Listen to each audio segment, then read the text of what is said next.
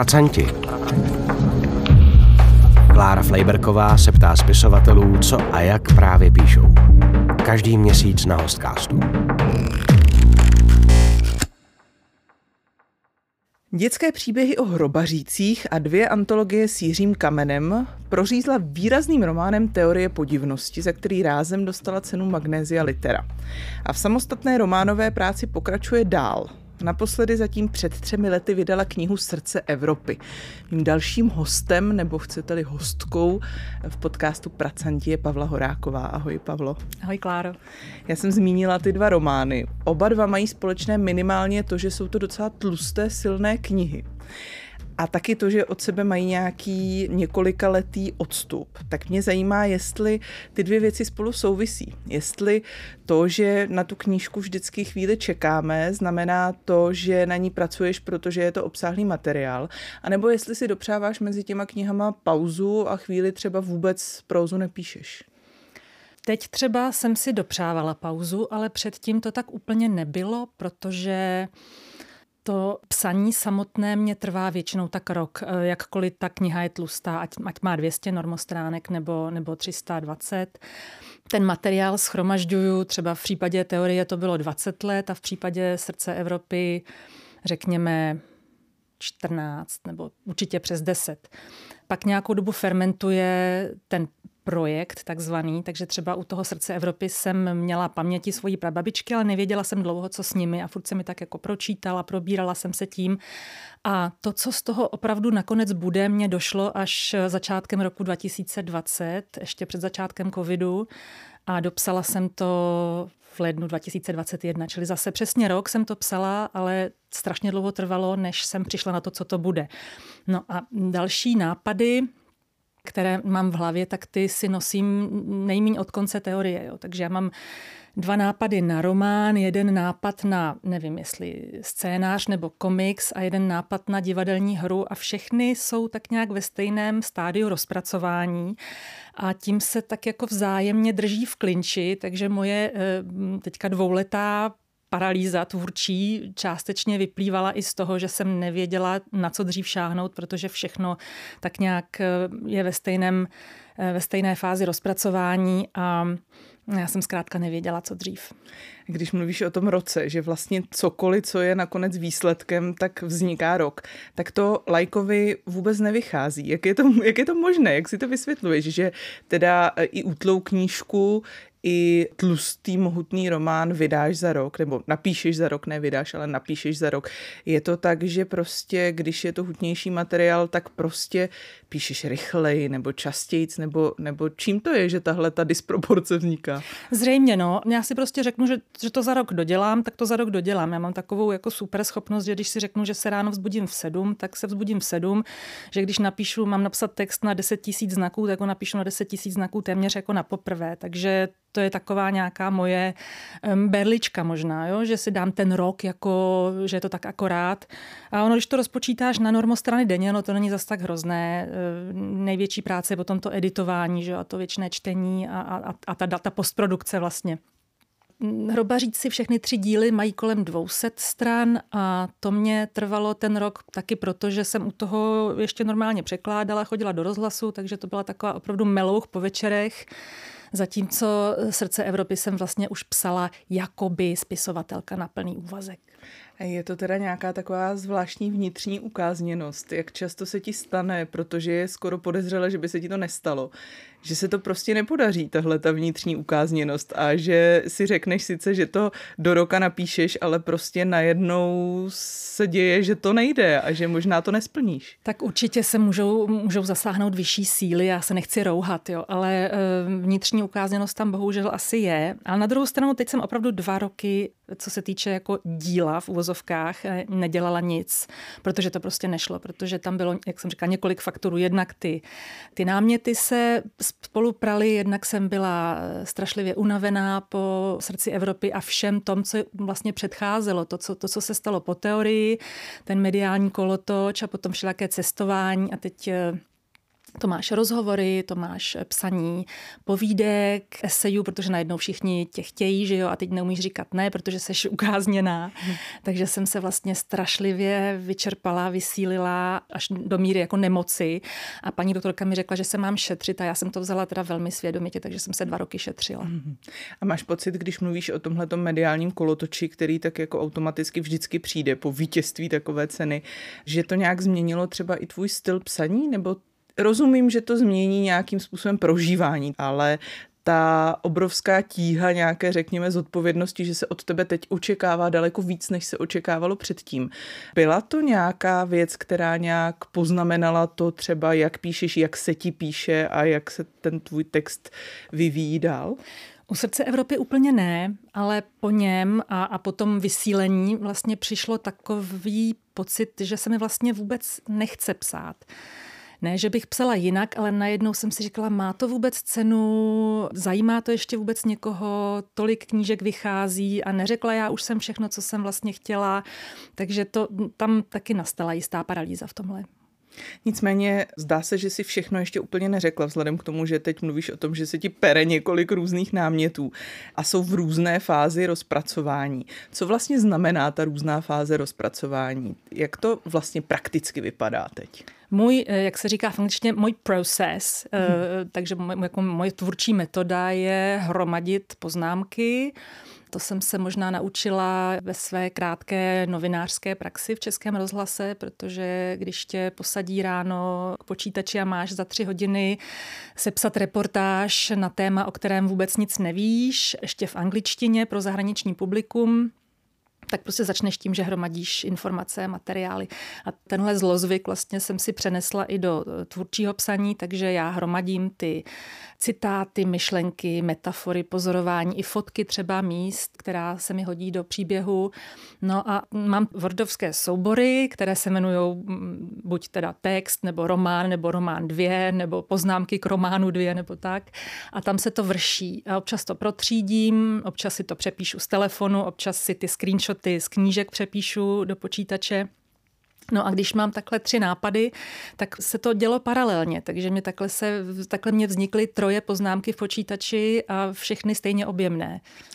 Zajímavé je, že tomu říkáš zlozvyk a zároveň, když mluvíš o té ukázněnosti, tak říkáš, že bohužel seš takhle ukázněná. Ano. Proč tyhle věci vnímáš negativně? Eh, vnímám je negativně, protože mě vzali svobodu, ale nejsem si jistá, že kdybych tuhle průpravu neměla, jednak tu eh, mediální a jednak tu překladatelskou, že bych kdy byla schopná sednout k vlastnímu psaní, protože by mě scházely ty mantinely. Já jsem měla jako od dětství nějakou takovou amorfní touhu psát, ale nikdy jsem to nerealizovala, nikdy jsem si nepsala krátké útvary do šuplíku, protože bych zkrátka nevěděla, kde začít a od čeho se odrazit jako překladatelka to si dokážeš představit, že člověk je ve, ve styku intimním s texty jako mistrů a teď se jimi probíráš do detailů, vidíš jim do kuchyně, zároveň si sám tříbíš eh, stylistiku, slovní zásobu, já nevím co všechno, ale zároveň se to projeví na tvém vlastním psaní, nebo teda mém určitě, že si prostě nedovolíš se utrhnout ze řetězu, protože víš, jaká jsou ta pravidla, víš, že to po tobě bude číst redaktor a korektor a ty ti to prostě neodpustí, takže eh, už myslíš jako i, i na tohle. To je, si myslím, můj handicap autorský a vnímám to tak i u jiných autorů, kteří začínali jako překladatelé nebo kteří začínali jako jazykoví profesionálové v jiném, v jiném oboru. Prostě nemají tu bezbřehost, tu nehoráznost v tom psaní, kterou jim závidím. No a u té práci s, e, s těmi informacemi, tam je to zase to, že já mám potom tendenci, když ty informace a fakta pracně nazbírám, tak je tam všechna prostě napěchovat. Takže mám tendenci ty texty přetěžovat faktografií a informacemi, protože přece se musím podělit. Podívejte se tamhle, co jsem, co jsem našla, co jsem zjistila, co jsem vymyslela. Tady to máte prostě a udavte se tím. Jo? A, a to, eh, já to mám teda sama jako čtenářka ráda, takže já se za to nějak extra nebyčuju, ale chápu, že to může působit jako zlozvyk. A daří se ti tahle ta nehoráznost toho takového bezbřehého psaní někdy nabourat? Stane se ti, že prostě sedneš a, a ať už vědomně nebo nevědomně nějak se to samo stane, že prostě vlastně zvládneš na to chvíli nemyslet a prostě to pustit? Já myslím, že v obou těch románech mám krátké pasáže, kde se to takhle rozjelo spontánně, kde jsem tam nechala jenom jako to živočišné, jako já, promluvit eh, bez těch krunýřů výchovy a vzdělání. Ale někdy si to zkusím dát jako takového jako bobříka odvahy napsat si nějaký třeba kratší text eh, touhle metodou. Ale mě taky dost často svazují ta témata, protože já už si vybírám taková ta jako intelektuální, eh, rozumářská témata, takže tam se to prostě nehodí. Když mluvíš o tom, že vybíráš, tak jak to vlastně vypadá ten výběr, jak se ti to stane, že k tobě přijde nějaké téma, kudy? Těžko vlastně říct. No teorie, eh, to byla taková moje jako eh, mladistvá ambice napsat eh, milostní román z přesahy, nějakou takovou jako love story, prostě transcendentní, a, takže to možná bylo zevnitř. Ale srdce, tak tam je impuls, tam jsou ty paměti a hrobaříci. To vzniklo z procházek po Olšanech. No. Kratší texty vlastně, ty jsou většinou na zakázku a tam jsem ráda, když nějaké téma teda schrastím a to jsou většinou, eh, většinou vytěžuju svoje rodiče a jejich vzpomínky z 20. století, protože to je doba, která mě zajímá a, a mám takový pocit, jako že tehdy se děly zajímavější věci než dneska, protože tehdy byl, rozhodně svět nebyl v pořádku, ale přijde mi tak jako výtěžnější ta realita tehdejší. Nicméně nějakou vazbu k současné realitě předpokládám a vím, že neopomíš v těch knížkách. Tak jaký je vztah těch vlastně historických látek, které si bereš k tomu současnému světu, ve kterém zároveň žiješ? Tak já bych ráda řekla všem, prozradila všem recenzentům, kteří, eh, že hrají na to, že se příliš jako vracíme do minulosti a, a že česká proza mainstreamová dnes se příliš jako babrá v tom 20. století. Já bych jako eh, eh, jim ráda řekla, že všechno, co se píše o minulosti, je o současnosti. Takže to, že si člověk vezme tu historickou látku, tak na ní ukazuje, kdo jsme. Že jo? Ne, ne kdo jsme byli, ale kdo jsme. A do jaké míry se vědomě snažíš na tom ukázat taky, kdo jsi ty? No nevědomně a myslím, že se odkopávám dost, takže kdo trošku, kdo trošku má jako základy psychologie, tak myslím si, že si to přečte tam. Jak moc máš pocit, že to vlastně v dnešní době, kdy třeba já se s tím setkávám docela často i sama ve své nějaké čtenářské zkušenosti, že to, že ty autory znám, a teď nemyslím osobně, ale tím, že prostě doba je taková, že jsou všichni dohledatelní, že víme, jak ty lidi vypadají, že někde mluví, že je prostě vydáme, tak toho autora vlastně máme jako daleko víc dosazeného za tu knihu. Jak moc tohle pro tebe je výhoda nebo nevýhoda psaní v dnešní době? No, já jsem si uh, několikrát všimla, že třeba v kritické reflexi mých textů eh, ti lidé píšou o mně, ale o mě, jakou si mě představují z facebookových statusů. Mm. Jo? A, a, a i lidé, kteří by měli vědět, že, eh, protože to vystudovali a jsou jakož na to školení, že autor je mrtev a že vypravěč nerovná se, nerovná se autor. Na druhou stranu teď jsou zase ty jako nové školy literární teorie, které zase jako toho autora vtahují do toho procesu a že se teda jako nemůžeme od, od toho úplně odmyslet. Takže já jsem se nejdřív trošku jako hněvala, že jako prosím vás pěkně, teď to jako nejsem já a, a teď si říkám, tak jako ať si to každý čte, jak chce.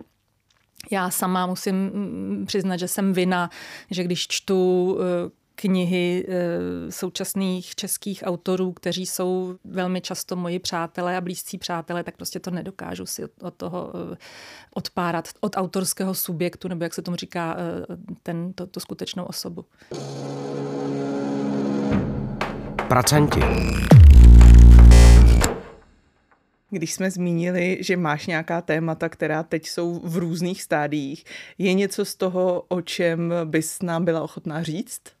Máš štěstí, že jsi mě oslovila teď. Kdyby se na mě obrátila před dvěma měsíci, tak bych ti řekla, že, že stále nic nepíšu, že stále ještě jako se regeneruji ale e, začala jsem před měsícem, a to velmi zhurta, pracovat na jednom z těch rozpracovaných námětů. Je to, je to věc, o které už jsem xkrát mluvila, ale v podstatě to vždycky bylo ve stádii slibů planých a teď už se to teda děje. A to je, zase jsme zpátky ve 20. století a, a babrání se v traumatech minulosti, ale je to můj pohled na osmdesátky na dospívání koncem osmdesátek, což zase tam jako jsme u té autobiografické nějaké noty, ale není to autofikce. Mě na, těch, na, na tom konci osmdesátek zajímá to, jak vlastně uh, byli prekurzorem těch devadesátek. My máme dneska tendenci se pošklebovat devadesátkám eh, a jak nás skazili a jak tehdy prostě se pokřivil vztah eh, lidí, já nevím k čemu, hm, hodnotám a, a vůbec všemu, ale ona to byla hladká kontinuita od těch osmdesátek, hm, zejména teda v Praze, kde už víceméně, pokud jste vyloženě nebyli disidenti a, a oponenti režimu, tak eh, jste, ten, ten režim byl víceméně pro smích už a Hlavní hodnoty byly konzumní zboží z katalogu Neckermann a, a tak dál. Takže tímhle my jsme jako teenagery tehdy žili a to byly naše aspirace a pokud by nám šlo o nějakou změnu, tak Úplně jsme si nedokázali představit, že by to byla změna tak daleko sáhlá, jako politicko-ekonomická, jaké došlo, ale chtěli jsme jako ty věci, že jo, no, které se k nám už ale velmi uh, přes tu proděravělou um, železnou oponu dostávaly. Takže a i informace o nich, takže o to víc jsme je chtěli. Takže to nějak chci v tom uh, románu ukázat a zároveň se tím trošku popitvat sama v sobě, sáhnout si do svědomí, jak vlastně jsem na tom byla já a co by třeba země bylo, kdyby ten režim nepadl kam bych se já dneska, která se jako povyšu nad, nad, nad ten režim a, a vím, jak to dopadlo, tak, tak jsem dneska chytrá, jak bych dopadla. Ale není to, jak říkám, není to o mně. Vypravěč je chlapec. Když si mluvila o tom Vordovském souboru, kde jsou ty poznámky, tak jak v takovémhle případě, při nějakém, řekněme, návratu a reflexi 80. let, vypadají ty poznámky? Co to vlastně je? Jsou to nějaké tvoje vzpomínky, nebo jsou to věci, které ti říkali lidi kolem, nebo jsou to výstřižky z novin, nebo co jsou ty poznámky? Všechno. Eh, jsou to především teda moje vzpomínky, pak když si na nějakou věc vzpomenu, tak to konzultuju s rodiči, eh, protože ti jsou jaksi nejbližší té, té mojí tehdejší realitě, potom s vrstevníky, eh, pak jsem se třeba prohrabala doma ještě u rodičů svými různými kufříčky a našla jsem tam třeba svoji sbírku obalu od žvíka žvíkaček. Jo. Samozřejmě prostě všechno to byly západní žvíkačky, kde jsem to nabrala, pán Bůh ví, ale všechno to mám, tak to jsem si jako úhledně vyrovnala a vyfotila, abych přesně věděla ty značky, Hmm. Pak když se někdo, někde něco objeví v nějakých retroskupinách, třeba na Facebooku, jakože fotka televizního programu Československé televize, nebo článek z novin, nebo fotka z nějakého sídliště a mě to něco připomene, tak si to okamžitě stáhnu teď teda, jak na tom pracuji intenzivně, tak se eh, hrabu v těch vzpomínkách a vyskakují mě věci, které jsem dávno zapomněla, jako kdybych to stahovala z cloudu, jo? že to nemám na tom hard disku jako po ruce, ale teď naťukneš nějaké jako klíčový slovo a teď se ti jako začnou downloadovat ty věci, takže já si vzpomněla třeba na takové věci jako prémiové spoření mladých, jo? nebo mě vyskakují takový eh, slovní spojení jako sedmá pětiletka, pětiletka kvality, efektivnosti a hospodárnosti minulosti. Jo?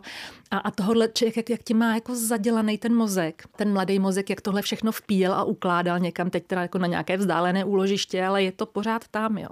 Takže, takže teď to takhle vypadá, že všecko, na co si vzpomenu, tak okamžitě píšu do toho souboru a potom to z něho teda tahám a obaluju to tím, tím masíčkem. A jak moc ti jde o tu věrnost, když zmiňuješ, že si vyfotíš tady tuhle sbírku, aby si věděla ty značky a tak dále, tak jak moc se vlastně zasekáváš, a teď to nemyslím v negativním slova smyslu, na tom, aby to bylo věrné a aby to bylo tak, jak to bylo. Tak pokud věci. možno jo, protože sama jsem pamětnice a těch pamětníků je hodně ještě, takže nechci být nachytána u nějaké nepřesnosti. Samozřejmě chyba se stane, něco si možná jako můžu překroutit eh, pro svoje účely, ale asi, asi ta fakta ne, asi spíš jako ty, spíš takhle si jako tu, tu si ukradnu životní příběh někoho, spojím to s příběhem někoho jiného, čího si rodiče přidělím někomu jinému a tak, ale, ale ta fakta, ta, ta mě, mě baví, takže, takže proč bych je nějak jako mrzačila.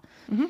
A máš ta fakta a ta obaluješ tím masíčkem. Uh-huh. A kde se vede to masíčko? Co vlastně, co vlastně to je? Kde se vygeneruje nějaký příběh na základě toho, že máš tuhle tu hromadu informací tak jak moc ho generuješ nějak jako opravdu cíleně, že si říkáš a teď nad tím sedím a musím vymyslet, co se teda vlastně děje a jak hmm. moc se někde z nějakého detailu najednou vyloupne nějaká situace nebo jak to vlastně vypadá?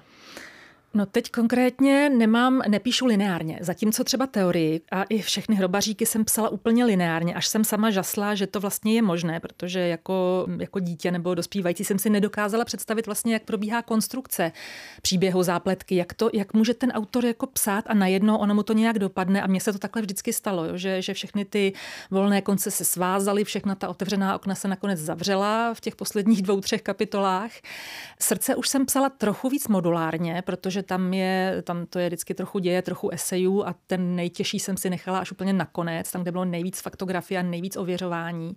No a tohle teďka píšu úplně e, nelineárně, takže přesně vždycky si vezmu, dejme tomu, prémiové spoření mladých, které jsem zmínila, a obalím ho nějakým jako, nějakou svojí vzpomínkou, na, kterou teda vložím do úst toho jednoho hrdiny. Nebo si vzpomenu na nějakou rošťárnu, co dělali kluci, třeba jako jak eh, podpalovali dětem v lampionovém průvodu lampiony, a že jim stříkali líh eh, do těch lampionů, což mohlo skončit strašným průšvihem, ale naštěstí se nic takového nestalo. Takže vzpomenu si na takovouhle věc a teď popíšu celou tu historku. A teď mám ty eh, historky jednu za druhou, to tak vživelně vrším do toho, do toho souboru. Vypravěč je chlapec, ale druhá část knihy, respektive se to bude střídat, bude vševedoucí vypravěč o příběhu děvčete a to se bude teda prolínat a má to důvod, proč, proč volím tyhle dvě formy, což je celkem nabíledně. Ten vypravěč v první osobě jak si má svoji vlastní agency, jak by se to řeklo česky, vůli a, a je jaksi sám pánem toho svého tak trošku osudu, ta dívka ne. A teď ty historky, co jsou klučičí, tak dávám do toho klučičího souboru, holčičí historky do holčičího souboru. A čekám, co mi z toho vyleze. A mezi tím, jak tyhle ty historky vrším, tak se mi prokreslují ty charaktery. Zatímco většinou eh, mám ty postavy promyšlené dopředu a to i říkám studentům na dílnách tvůrčího psaní, eh, což se mi stalo asi třikrát, že jsem byla někam pozvána takovou, sama bych to dobrovolně si netroufla učit tvůrčí psaní, ale když se můžu podělit, tak se podělím, takže eh, všichni kladu na srdce, jako znejte svoje postavy do posledního detailu, včetně eh, znamení horoskopu a tak dál. Tak já teď eh, teprve čekám, co se mi z nich stane a ukazují se mi tam teda nepěkné věci, jako vybarvuje se mi, zejména ten kluk se mi vybarvuje teda jako nelichotivě, z čehož mám radost. Pracanti. Znamená to, že ten kluk i ta holka vlastně byly nejdřív jenom takové nějaké jako symboly nebo takové prostě prázdné nádoby? Nebo jak vlastně teda k tobě přišel ten kluk, který byl na začátku? No, protože se taky chci vyhýbat, uh, protože mám dva tlusté romány v ich formě, ženskou vypravěčku, tak už nechci, aby jako mi říkali Horáková umí psát jenom v ich formě a píše pořád o sobě, jo? což není pravda, tak jsem si říkala, a tak teda ne, budu mít kluka. A na spousta těch věcí je taková, a když jako budeme stereotypnější, tak genderově chlapecká, protože já jsem sice děvče, ale zajímala jsem se tehdy o věci, myslím si, že víc než průměrné děvče. A to by mi nikdo jako nevě, neuvěřil. Další přechytralou jako vypravěčku už eh, nechci lidem spát, takže tam mám jako lehce přechytralého chlapečka, takže prožívám s ním ty, ty klučičí historky, které jsem prožívat nemohla, protože jsem stala stranou jako děvče. No a tomu děvčeti nechávám prožívat zase ty, ty holčičí historky, u kterých jsem ale taky nebyla, protože jsem nebyla dostatečně jako e, dívčenské děvče, takže já tak jako takové trošku nebinární dítě jsem, jsem mezi tím, e, mezi těmi dvěma polohami. To je tím pádem možná úplně zcestná otázka, jak se ti píše chlapec. No, já strašně nerada píšu mužské postavy, protože mám pocit, že to jako nemám nárok eh, a nemám šanci to trefit, jo. Ne, že bych jako to brala úplně jako kulturní apropriaci, nevím, prostě bojím se, že to netrefím, že prostě nemám ánu, co to je, jaké to je být, být muž. Ale tady u toho kluka si víc dokážu představit ty kluky kolem sebe, tak nějak přece jenom ještě on není to vyloženě sígr, je to takový prostě slušně vychovaný chlapeček ze slušné středostavovské eh, rodiny šedé zóny, takže tam jako nepíšu moc ani o tělesnosti nějaký nebo o tom prožívání, takže to může být ještě v rámci té, té dětské nevinnosti ještě celkem právě relativně nebinární. No a když jsme mluvili o tom, že vlastně jako máš v sobě jistou ukázněnost v uvozovkách, tak jak moc je pro tebe tenhle ten postup toho, že vlastně vůbec nevíš, kam ti to míří ten text a kam to spěje a, a co se z toho vyrodí. Jak moc je to pro tebe vlastně komfortní nebo nekomfortní? Zatím mě to baví. Já, já se těším na to, na potom to pletí a, a jednocení a to, až tomu budu dávat nějakou kompoziční podobu, nějaký tvar výsledný. Zatím prostě jenom hromadím, jak teď, teď je to další fáze hromadění, teď nehromadím informace, ale teď historky, které se mi nějak potom, jsem přesvědčená a doufám, eh, slí do právě nějakého lineárního vyprávění, které se bude teda proplétat, eh, ale budou na sebe nějakým způsobem reagovat, ty dva příběhy a nějak vyústí samozřejmě v současnosti, ale Těším se právě na tu fázi, až jako udělám poslední tečku za, těmi, za tím hromaděním těch historek a začnu pracovat na tom odmetání toho písku a začne se tam objevovat ta mozaika.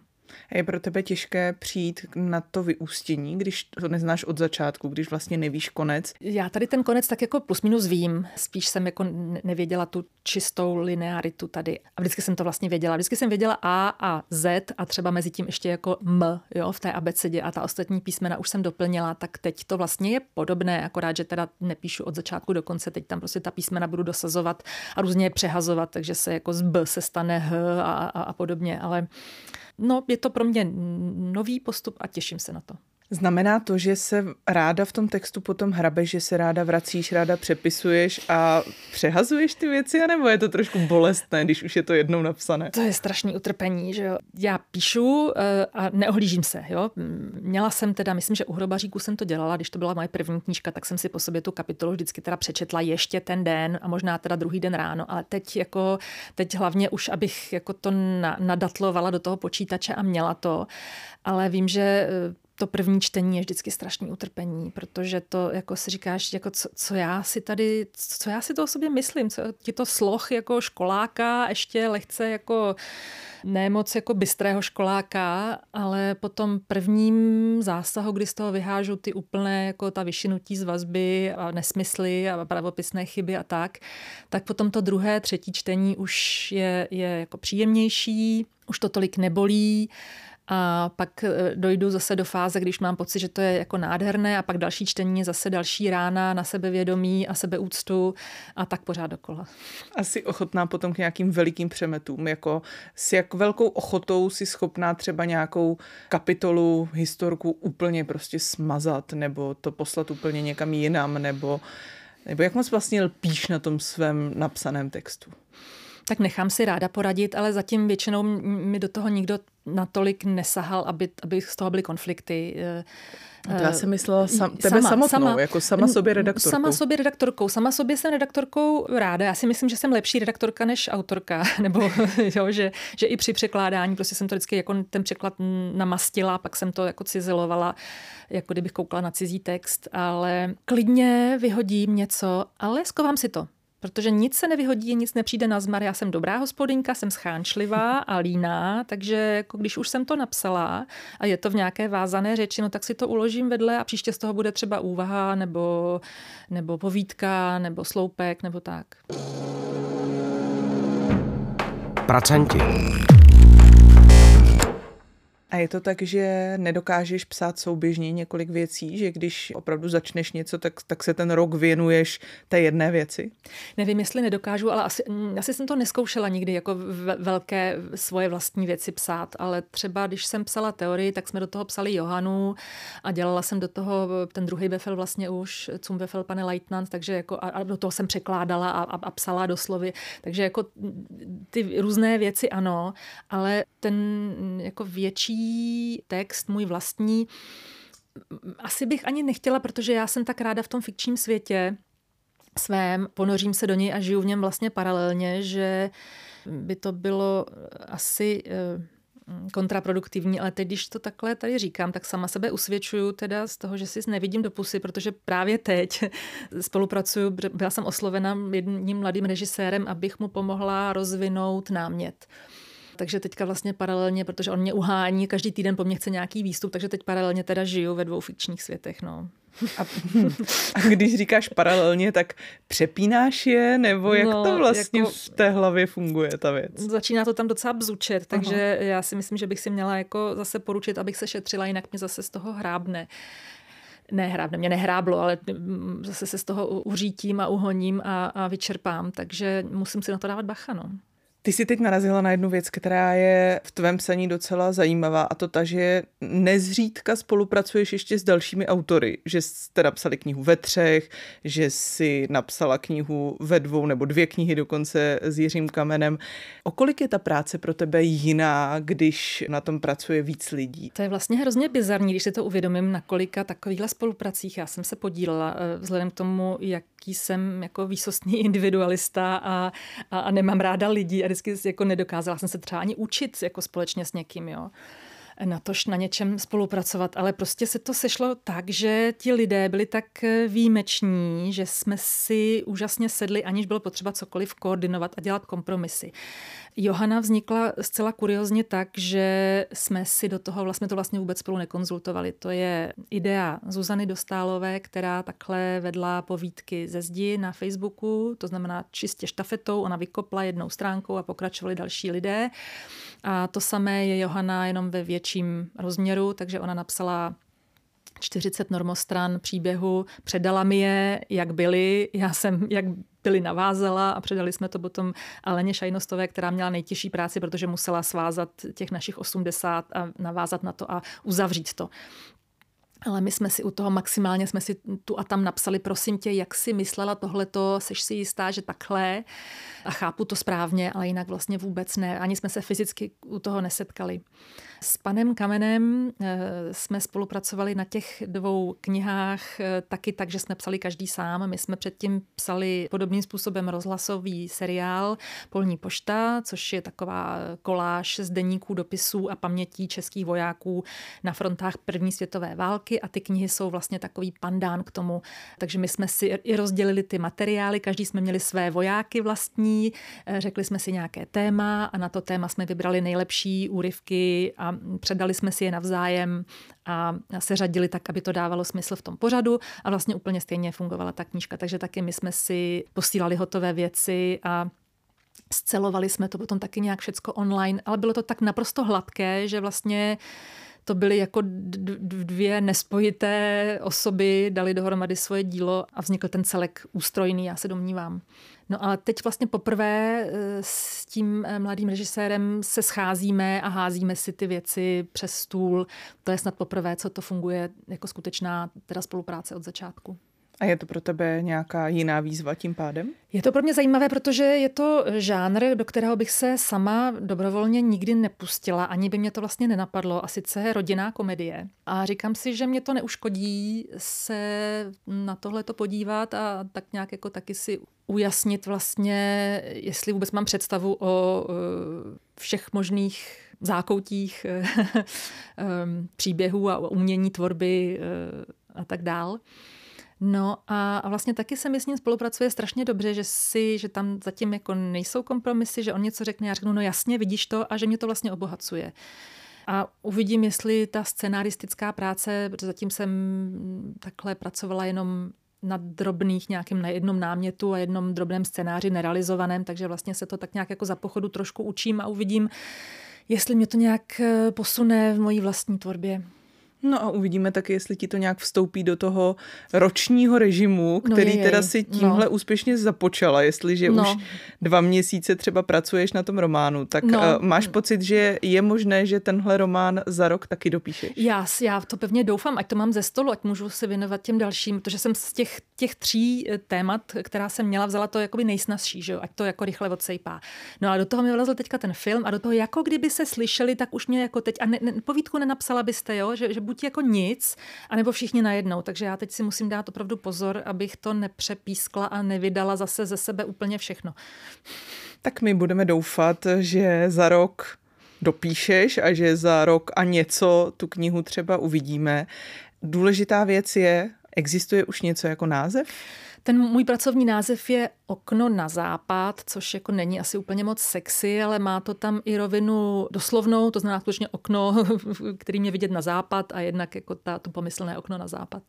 Tak já moc děkuju a doufám, že se na okno na západ můžeme těšit už v dohledné době. A děkuju, že mým dalším hostem v Pracantech byla Pavla Horáková. Taky děkuji za pozvání.